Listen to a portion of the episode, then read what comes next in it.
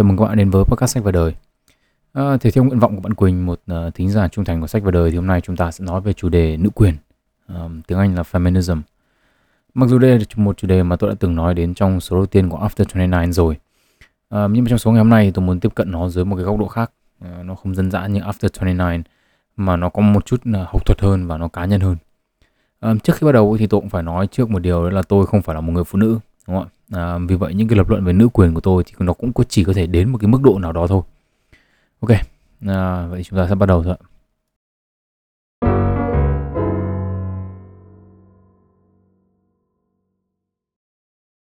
À, cũng giống như tất cả những cái vấn đề khác thì đầu tiên là chúng ta sẽ nói về khái niệm nữ quyền là gì. À, các nhóm khác nhau thì có thể đưa ra những cái định nghĩa khác nhau à, tùy vào cái mục đích của họ. Nhưng mà nhìn chung ấy thì nữ quyền ấy được định nghĩa là một phong trào về mặt chính trị và học thuật để tìm kiếm sự công bằng cho phụ nữ và chấm dứt phân biệt giới tính dưới mọi hình thức. Ở đây ấy, thì chúng ta sẽ đi vào một số yếu tố trong cái định nghĩa nữ quyền dưới góc nhìn của bộ môn triết học. Thì các bạn có thể hỏi là tại sao là triết học? À, cái lý do mà chúng ta nên nhìn phong trào nữ quyền dưới yếu tố triết học ấy là do có yếu tố lịch sử. Cụ thể ấy, tức là trước khi những cái phong trào mà chính trị được hình thành để đòi quyền bình đẳng cho nữ giới ấy, thì việc đòi quyền bình đẳng cho phái nữ đầu tiên là qua giấy bút. Tức là cụ thể là trong những cái lập luận của các cái nhà triết học nữ. Chính vì đây là điểm khởi đầu của phong trào nữ quyền mà rất là nhiều những cái định hướng những cái lập luận của phong trào này và cả những cái vấn đề của nó nữa là có gốc rễ ở việc nhìn nhận bình đẳng nữ quyền dưới góc độ triết học. Quan điểm này thì có thể nghe hơi khó hiểu. À, nhưng mà chúng ta sẽ đi sâu hơn một chút nữa để có thể hiểu được những cái gì mà tôi vừa nói đến thế thì trong triết học ấy mặc dù là đương nhiên là cũng giống như tất cả bộ môn khác thôi thì chả ai đồng các nhà khoa học là không đồng thuận với nhau về định nghĩa nó là cái gì. À, nhưng mà thường ấy, thì có hai yếu tố được sử dụng để định nghĩa nữ quyền. Một là việc nam và nữ có quyền bình đẳng và được tôn trọng như nhau.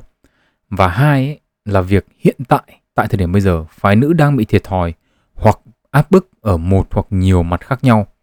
Và chính vì thế cái sự bình đẳng ở điều một ấy thì chưa xảy ra thế thì ờ, một trong những điều được tranh cãi nhất ấy, cả giữa những người theo theo cái trường phái nữ quyền với nhau và giữa những người theo trường phái nữ quyền và những người ở ngoài là chính xác cái định nghĩa của cái từ là chịu thiệt thòi và áp bức ở đây có nghĩa là gì? Nữ giới bị áp bức ở đâu và thiệt thòi ở chỗ nào?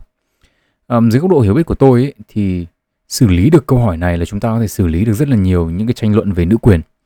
Ở đây tôi nhấn mạnh ấy, là trả lời được câu hỏi này ấy, thì chúng ta xử lý được tranh luận về nữ quyền thôi nhé còn chúng ta không xử lý được những cái những cái vấn đề về mặt nữ quyền còn tồn tại trong xã hội um, tuy nhiên ấy, thì để có thể đi sâu hơn về nữ quyền ấy, thì chúng ta cần có một cái định nghĩa rõ ràng ở đây trong số các podcast ngày hôm nay thì tôi đã sử dụng định nghĩa của nhà triết học Susan James viết vào năm 1998. Cụ thể, bài viết như sau. Chủ nghĩa nữ quyền dựa trên niềm tin rằng phụ nữ bị áp bức hoặc thiệt thòi khi so sánh với nam giới. Sự áp bức và thiệt thòi này theo một cách nào đó là phi lý. Tuy nhiên dưới định nghĩa này có nhiều cách hiểu về sự áp bức của phụ nữ. Chính vì thế, việc coi nữ quyền như một học thuyết triết học duy nhất hay là một chương trình chính trị thống nhất là một sai lầm. Định nghĩa này thì nghe có vẻ lòng ngoằng, nhưng mà nếu mà nói một cách đơn giản ấy, thì nữ quyền là một phong trào đòi lại công bằng giới tính thông qua việc xử lý những bất công giữa hai giới với giả định rằng nữ giới đang bị thiệt thòi trong những bất công đó và những bất công này thì đa dạng và phong phú. À, ở đây thì các bạn có thể hỏi là tại sao dùng từ giả định? Rõ ràng là nữ giới bị thiệt thòi chứ giả định cái gì? À, tuy nhiên ý, thì cách tôi chọn từ vựng ở đây không phải là vô lý hay là có dụng ý phân biệt giới tính. Trái lại tôi cho rằng cách sử dụng từ giả định ở đây rất là quan trọng. Và tôi sẽ nói về cái quan điểm này của tôi ở phần cuối cùng của podcast. Ok, vậy thì với việc là chúng ta đã đưa một cái định nghĩa cho nữ quyền thì điều tiếp theo là chúng ta sẽ cần làm là sẽ tìm hiểu một chút về cái lịch sử của cái phong trào xã hội này.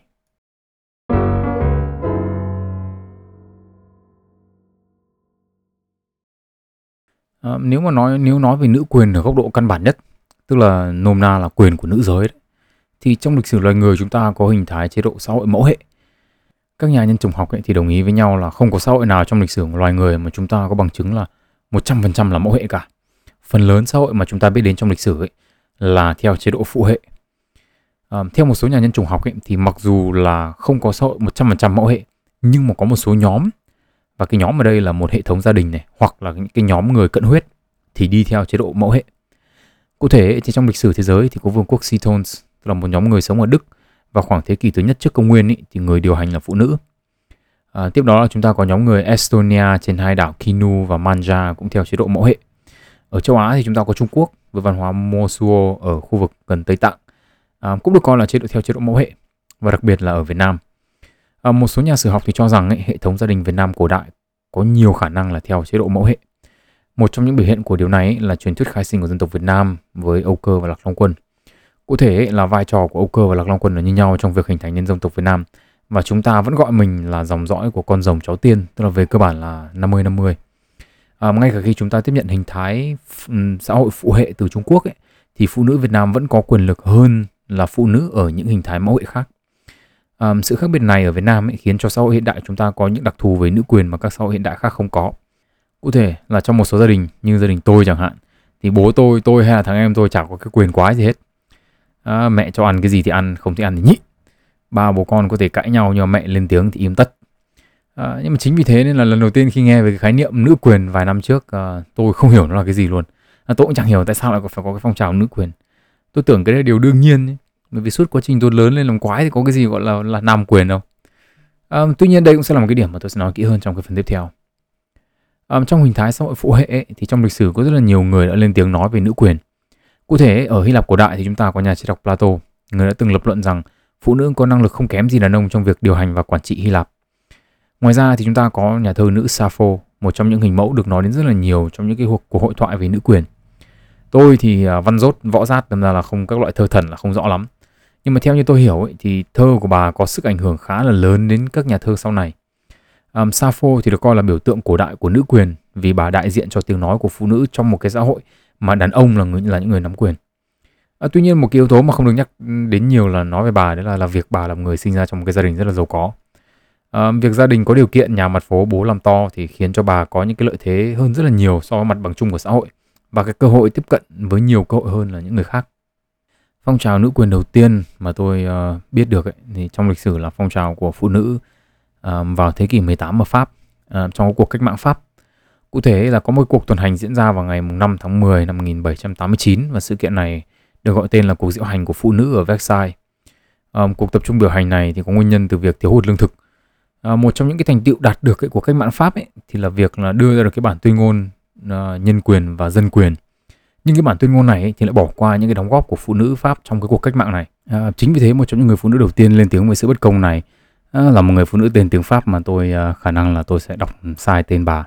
À, bạn nào mà biết đọc như nào thì à, chỉ cho tôi phát nha Olympe de Gauss à, và bà viết bản tuyên ngôn về nữ quyền của phụ nữ năm 1791. À, một năm sau đó thì nhà triết học người Anh Mary Wollstonecraft viết ra ấn phẩm được coi là hiệp ước đầu tiên về nữ quyền với cái tên tạm dịch là Minh oan cho quyền của phụ nữ. Hai ấn phẩm của Olymp Olympus de Gaulle và Mary Wollstonecraft ấy thì có thể coi như là đặt nền móng cho phong trào nữ quyền về sau này. Đặc biệt là ấn phẩm của bà Mary Wollstonecraft thì cho đến nay vẫn được trích dẫn trong rất là nhiều những cái lập luận về nữ quyền. Um, thế kỷ 19-20 là cái thời điểm mà phong trào nữ quyền trở nên mạnh mẽ hơn nhiều. Cụ thể là chúng ta có hai phong trào điển hình ở Mỹ và Trung Quốc. Ở Mỹ thì phong trào nữ quyền uh, được chia ra làm ba làn sóng, được biết đến cái tên The First, Second and Third Wave Feminism. Um, có những nghiên cứu thì chỉ ra rằng thời điểm hiện tại là đang là làn sóng thứ tư, nhưng mà vì thông tin về làn sóng này nó không đồng nhất nên là tôi sẽ không nhắc đến ở đây. Um, tôi cũng sẽ không đi sâu thêm vào từng làn sóng một mà tôi chỉ nói qua qua một chút thôi. À, bạn nào muốn biết thì có thể tự tìm hiểu thêm. Thế thì cụ thể làn sóng đầu tiên thì có thể được coi là bắt đầu vào giữa thế kỷ 19 với hội nghị quyền của phụ nữ ở Seneca Falls, New York. Hội nghị này thì có khoảng hơn 300 người tham gia và kết quả của nó là một cuộc diễu hành diễn ra vào ngày 3 tháng 3 năm 1913.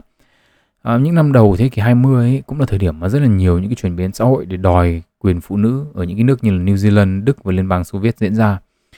À, ngày quốc tế phụ nữ cũng được ra đời trong thời điểm này. À, mục đích của cái làn sóng đầu tiên về nữ quyền là đòi những quyền cơ bản cho phụ nữ như là quyền được bầu cử này, quyền được đứng tên nhà cửa này, quyền được học hành và sự tự do trong hôn nhân.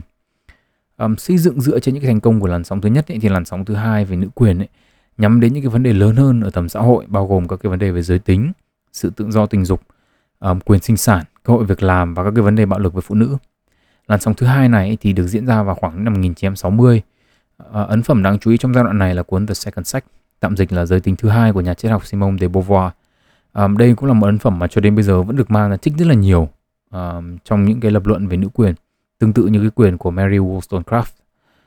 Làn sóng thứ ba về nữ quyền ấy thì bắt đầu vào năm 1990 và tập trung chủ yếu vào những cái yếu tố như là chủ nghĩa cá nhân này, sự đa dạng trong giới tính và xử lý những cái bất công nơi công sở như là quấy rối tình dục hay là sự bất công về lương. Um, thế kỷ 20 ấy thì cũng là thời điểm mà các làn sóng về nữ quyền phát triển mạnh mẽ ở những nước có chế độ xã hội phụ hệ trong hàng ngàn năm như ở Trung Quốc. Một cái điểm thú vị là làn sóng đòi quyền bình đẳng nữ giới ở Trung Quốc ấy thì lại được khởi xướng bởi những người đàn ông. À, điển hình là chính trị gia Lương Khải Siêu. Ông lên tiếng đòi quyền bình đẳng cho phụ nữ ở cuối bắt đầu từ cuối thế kỷ 19 từ khi mà ông còn chưa tham gia vào chính trường. Những cái hoạt động về nữ quyền ở Trung Quốc ấy thì chủ yếu nhắm vào việc à, phá bỏ những hệ tư tưởng truyền thống của một cái xã hội phụ hệ.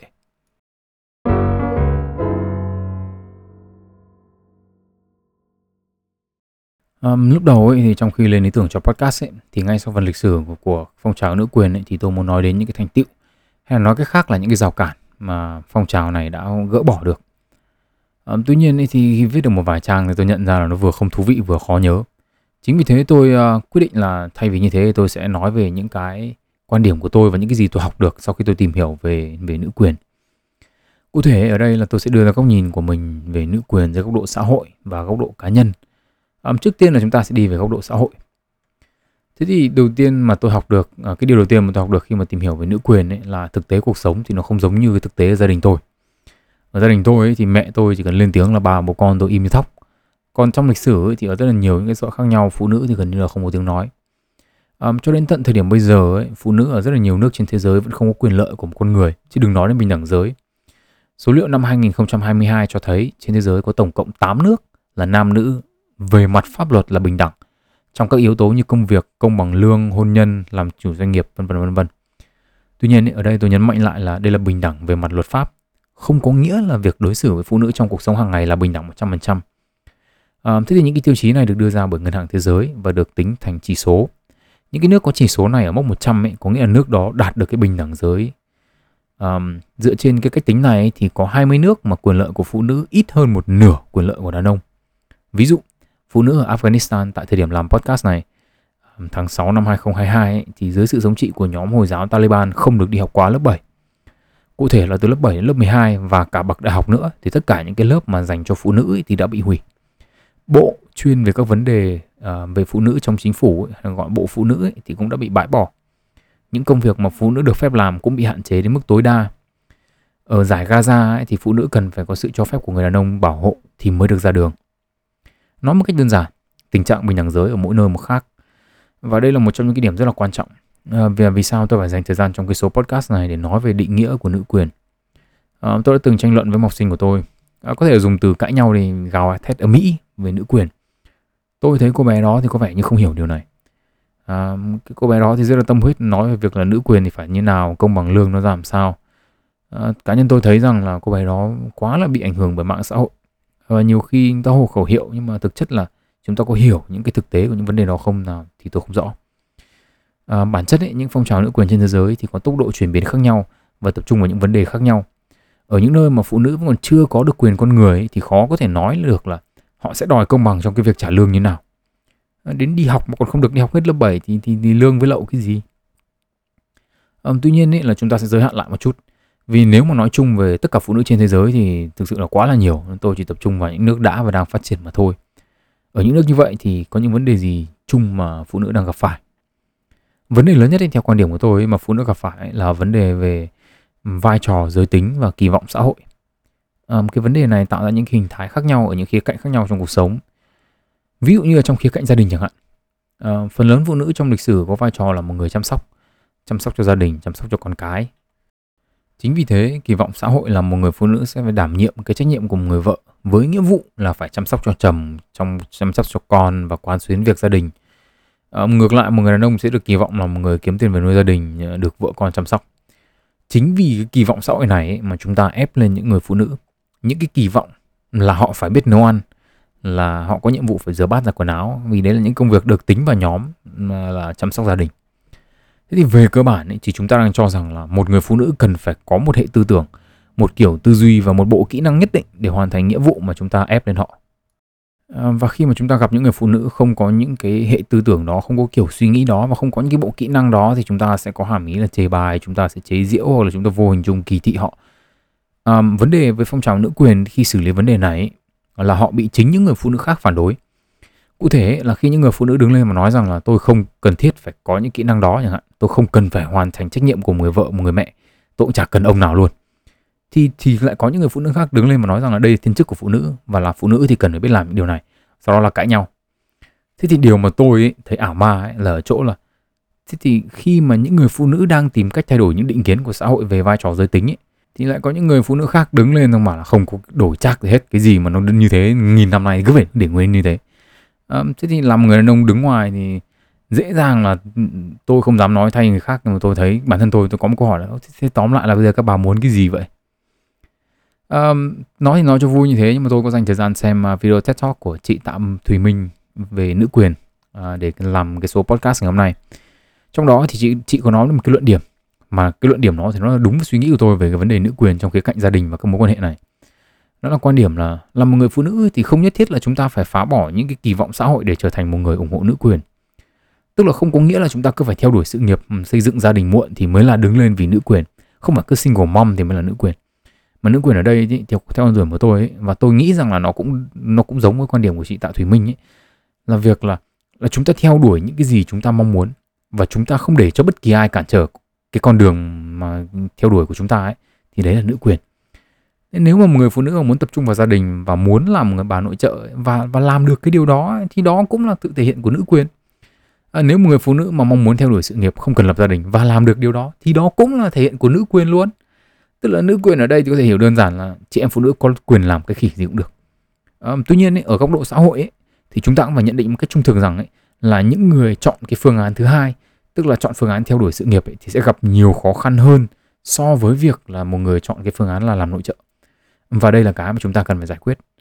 À, thực ra thì cái khó khăn này nó vẫn do tôi cho rằng vẫn do nguyên nguyên do là có những cái do những cái kỳ vọng giới tính đã có sẵn trong xã hội um, tuy nhiên để nói về kỳ vọng giới tính có sẵn thì tôi cho rằng là không có cái khía cạnh nào tốt hơn để nói về vấn đề này như là trong công việc nơi công sở cụ thể ở đây tôi muốn nói đến tính chất công việc một trong những số liệu thống kê được đưa ra để nói về nữ quyền ấy, đấy là có bao nhiêu phần trăm phụ nữ làm gì làm gì. Ví dụ như là phần trăm đạo diễn nữ ở Hollywood năm 2020 là 20,5% chẳng hạn. Và lấy đó làm ví dụ cho việc uh, mất công bằng nơi công sở dẫn đến là hậu quả là hình ảnh người phụ nữ trong phim bị xây dựng sai lệch chẳng hạn như thế.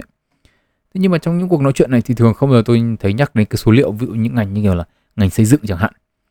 Thế giả sử lấy lấy số liệu ở Canada đi à, phụ nữ chỉ chiếm 17,5% nhân lực trong ngành xây dựng. Với phần lớn trong số đó là những công việc không tham gia trực tiếp vào quá trình xây dựng, ví dụ như là kiến trúc sư chẳng hạn. Nên câu hỏi đặt ra là tại sao phụ nữ không đưa ra những cái số liệu này để đòi công bằng giới? Tôi cần nhiều hơn phụ nữ trong ngành xây dựng. À, tôi cho rằng ấy, ở đây ấy, à, chúng ta cần phải nói đến tính chất công việc. Một phần nguyên nhân ấy, là những cái định kiến về vai trò giới tính tồn tại ấy, là bởi vì nó không sai. Có thể nó chưa đủ và nó chưa chính xác nhưng mà nó không sai. Ở Việt Nam chẳng hạn tôi đã từng nghe rất nhiều chị em nói về việc chọn công việc văn phòng cho nó nhẹ nhàng. Và vấn đề nằm ở chỗ là nếu mà các chị em làm như thế có nghĩa là các chị em đang đóng góp vào việc giữ những cái định kiến về vai trò giới tính tồn tại. À, chúng ta có thể nói rằng phụ nữ có thể làm được những điều đàn ông làm được nhưng mà nếu phụ nữ không chọn làm những điều đó thì cái lập luận đó đưa ra nó có giải quyết được vấn đề gì không? Tức là nói một cách đơn giản là ví dụ như bây giờ tôi làm được tất cả những cái gì một người đàn ông làm được nhưng mà chỉ khi anh ta không làm trong ngành xây dựng à ví dụ như vậy đúng không Um, ở đây thì tôi cho rằng là có lẽ không thể không nói đến cái sự khác biệt về mặt sinh học. Nam và nữ là hai giới tính hoàn toàn khác nhau với những đặc điểm giới tính khác nhau. Um, chúng ta cũng có thể đưa ra một cái lập luận rằng là những cái đặc tính khác nhau đó thì khiến cho giới tính này làm việc này tốt hơn hay là giới tính kia thì làm việc kia tốt hơn. À, đây cũng là lập luận mà tôi đã từng được nghe các chị em nói khi mà đưa ra lý do làm việc văn phòng mà cũng là những cái lập luận được ừ, đưa ra bởi những người phản bác lại phong trào nữ quyền. Cá nhân tôi thấy như này, nếu mà chúng ta nhìn nhận ừ, cái này tôi đã nói như đã nói ở After 29 rồi Tức là nếu mà chúng ta nhìn nhận dưới góc độ giới tính thì tất cả công việc trên thế giới được chia làm ba nhóm. Một nhóm mà nam giới sẽ làm tốt hơn với những cái đặc thù về giới tính của họ. Một nhóm công việc mà nữ giới làm tốt hơn với những đặc thù về giới tính của họ và nhóm công việc trung tính, giới nào cũng làm được và có những cái hay riêng. Um, chúng ta cần phải đòi quyền bình đẳng cho nữ giới ở nhóm công việc trung tính.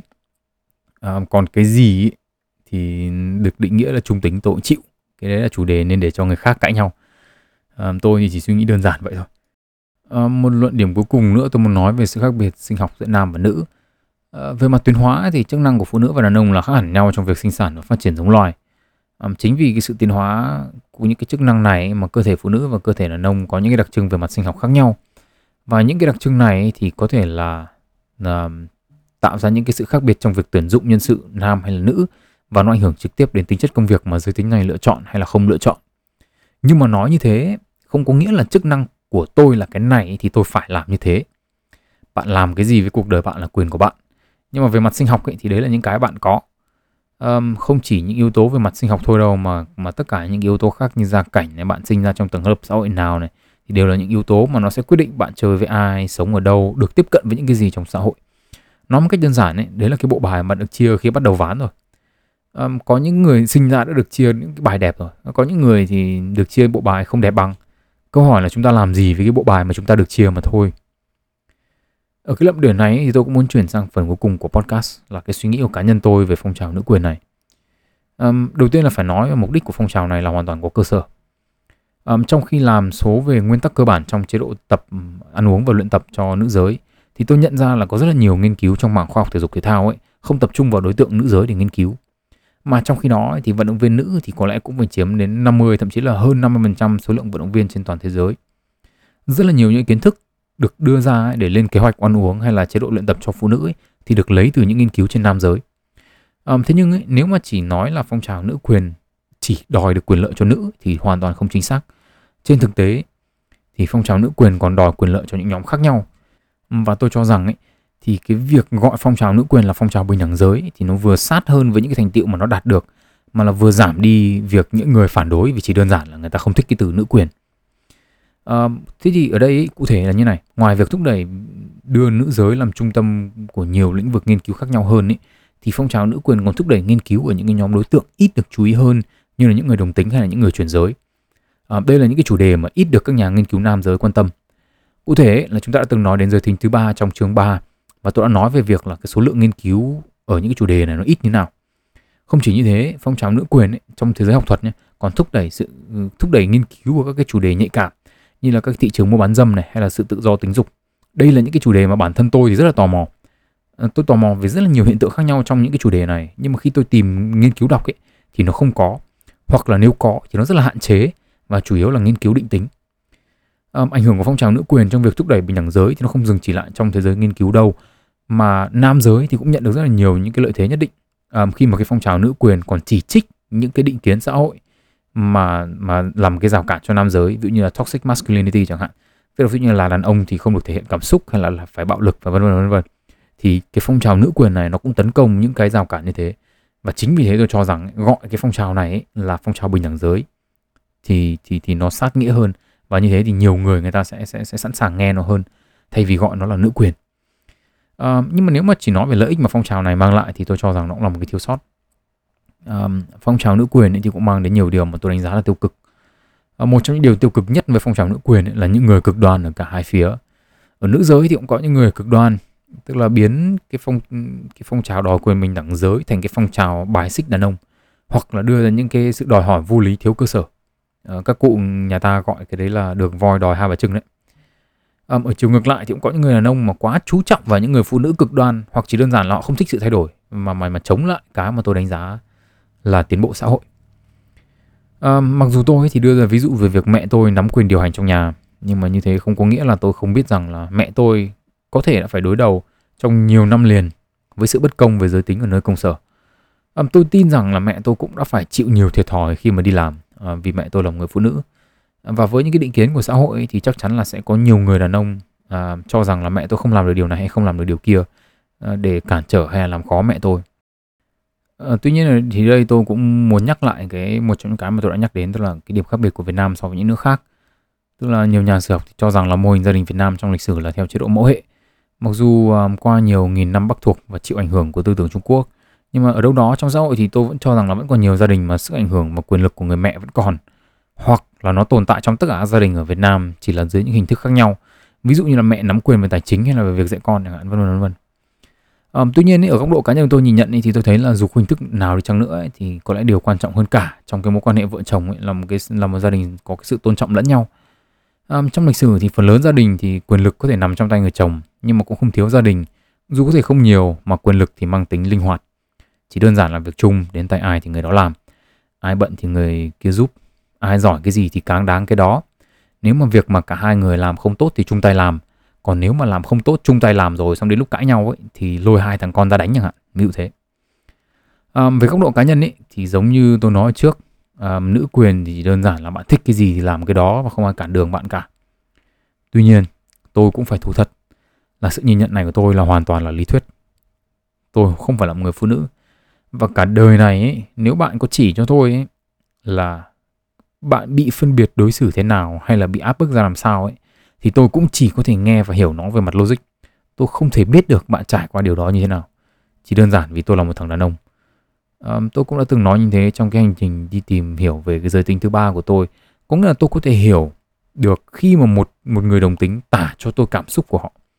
Nhưng như thế không có nghĩa là tôi hiểu cảm giác yêu một người đàn ông nó sẽ như thế nào và cái cái cái, cái, tình cảm đó của mình sẽ bị những cái rào cản gì về mặt xã hội. Và cả cuộc đời này tôi cũng sẽ không bao giờ hiểu được điều đó. À, với một người mà cái gì cũng tò mò như tôi thì thực sự đó là một điều khá là khó chấp nhận. Vì tức là ở đây là có những cái em có thể tìm hiểu thế méo nào cũng không thể nào mà biết được nó là cái gì. Thế nó mới cay. À, và cuối cùng ấy thì để kết luận lại thì tôi muốn quay lại trở về với định nghĩa nữ quyền mà tôi đã nói đến ở đầu podcast. À, và tôi xin nói lại nó ở đây nữ quyền là một phong trào đòi lại công bằng giới tính thông qua việc xử lý những bất công giữa hai giới. Với giả định là nữ giới đang bị thiệt thòi trong những bất công đó và những bất công này thì đa dạng phong phú. Ở đây thì hai chữ quan trọng nhất là giả định. Giả định không có nghĩa là những thiệt thòi và những bất công đó không có thật, mà giả định ở đây là trong những bất công giữa hai giới thì có thể ở đất nước này, trong hoàn cảnh này, nữ giới có thể bị thiệt. Nhưng mà ở một cái đất nước khác cũng hoàn cảnh tương tự như thế thì nữ giới có thể là không bị phải là bị thiệt và có thể hình thức bất công này thì nó chỉ diễn ra với người này mà nó không xảy ra với người khác mỗi một cái phong trào xã hội thì cần rất là nhiều thời gian để đạt được sự thay đổi uh, mà nó mong muốn Chả thế mà cần đến 3 làn sóng nữ quyền trong hơn 100 năm ấy thì chúng ta mới đạt được cái trạng thái xã hội như hiện tại. Và có lẽ là phải phải rất là nhiều làn sóng nữa chúng ta mới đạt được cái gọi là công bằng giới về mặt luật pháp trên toàn cầu, chưa nói đến việc đối xử hàng ngày 100% là là không có sự phân biệt giới tính. Mà tôi ấy, thì không nghĩ là mình sống được gần đấy năm. Thế thì câu với tôi ấy, khi tôi nhìn vào tất cả những cái phong trào nữ quyền này thì câu hỏi của tôi đặt ra là tôi làm được cái gì? tôi nghĩ ở một góc độ nào đó thì tôi chỉ có thể thay đổi được những gì mình làm để không gây khó khăn hay là cản trở cho những người phụ nữ trên con đường theo đuổi cái mong muốn của họ thế tôi có khi cũng đã là tốt lắm rồi chưa nói gì việc tôi giúp đỡ ai cả à, tôi nghĩ bố tôi là một tấm gương khá là tốt cho tôi nhưng mà có lẽ tôi vẫn cần phải tương tác xã hội nhiều hơn tôi vẫn cần nhiều những năm sống trong cuộc đời hơn để quan sát để nhìn nhận để trải nghiệm. Và đương nhiên là để cả những người khác chỉ ra những sai sót trong suy nghĩ và hành vi của tôi.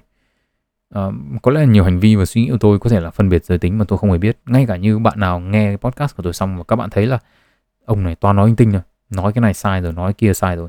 Thì các bạn có thể viết cho tôi một cái email à, gửi cho tôi một cái tin nhắn và nói rằng là đây cái suy nghĩ của tôi sai chỗ này suy nghĩ của tôi sai chỗ kia um, và các bạn có thể đưa ra những cái ví dụ về cái việc là các bạn đã phải trải qua những cái sự bất công đó như thế nào. À, tôi luôn luôn sẵn sàng lắng nghe. Tôi thì rất là tò mò và tôi thực sự tôi muốn học biết xem là các bạn đã phải trải qua những cái vấn đề gì. Nhưng mà quay trở về góc nhìn của tôi ấy thì tôi cho rằng là um, đến khi làm gia đình và có con ấy thì tôi cũng sẽ chỉ cố gắng dạy cho con cái của tôi những điều mà tôi cho là quan trọng về cái cái cái sự cân công bằng giới tính như thôi. Nếu tôi có con trai chẳng hạn thì tôi có thể dạy nó và biết đối xử với một người phụ nữ như là bố, bố tôi đối xử với mẹ tôi vậy và không chỉ đối xử như thế với những người phụ nữ mình yêu thương mà còn phải biết đối xử như thế với phần lớn những người phụ nữ mà nó gặp. À, tôi cũng sẽ dạy con tôi là cũng phải biết điểm dừng. À, đối xử với mọi người tốt nhất có thể thôi còn chị em nào mà quá quát với mình quá thì thôi. Ừm ở đời đâu phải ai cũng tốt với mình hết đâu. À, và nếu mà tôi có cái diễm phúc và có cái may mắn mà có được một hay là một vài đứa con gái thì tôi sẽ dạy cho nó rằng là xã hội này chẳng công bằng với ai cả. Và nếu nó muốn có được cái hạnh phúc ấy, hay là đạt được cái ước mơ của nó thì nó cũng phải nỗ lực nó cũng phải đấu tranh vì chẳng có cái khái niệm cọc tìm trâu đâu mà tất cả là là trâu đi tìm cỏ để ăn thôi. Um, tôi cũng sẽ chỉ cho nó những cái nó có những cái nó không có để biết nó may mắn hơn người khác ở điểm nào để thấy nó thiếu may mắn hơn những người may mắn hơn nó ở điểm nào. Um, và nó sẽ phải đối mặt với những cái rào cản gì trong xã hội. Um, tôi thì cũng không hy vọng là xã hội nó sẽ thay đổi nhiều cho đến lúc tôi có con. Tôi nghĩ là chắc chắn nó sẽ chả thay đổi nhiều lắm. Và có lẽ là tôi sẽ phải nói với nó một cái sự bất công đấy là có thể là để đạt được cái ước mơ của con thì con sẽ phải cố gắng nỗ lực gấp 2, gấp 3 lần một người đàn ông ở trong cùng một cái vị thế đấy. Um, nhưng mà đấy là thực tế của xã hội. Uh, tôi thực sự là tôi cũng chỉ có thể thay đổi được hành vi của tôi chứ tôi không thể thay đổi hành vi của người khác um, và tôi cũng hy vọng là tôi có thể dạy nó biết như nào là là một người là những người đàn ông tốt biết phân biệt được đâu là những người nên tránh đâu là những người nên uh, có trong cuộc đời mình um, nhưng có lẽ là điều quan trọng nhất là tôi sẽ nói với nó là quan trọng nhất là lầm là nó phải biết mình là ai trong cuộc đời này và nó mong muốn cái gì và khi nó biết được những cái điều đó rồi thì đừng để ai cản trở nó trên con đường mà nó nó muốn theo đuổi cả và dưới góc nhìn của tôi ấy, thì đấy là nữ quyền trong số ngày hôm nay nếu bạn cảm thấy mình học được một điều gì đó hoặc chỉ đơn giản là bạn biết được góc nhìn của một trong số 3,5 tỷ người đàn ông trên thế giới này về nữ quyền thì chào mừng các bạn đến với podcast sách và đời. Tên tôi là Nguyễn Tiến Đạo. Hẹn gặp lại các bạn ở những số lần sau và chúc các bạn một ngày tốt lành.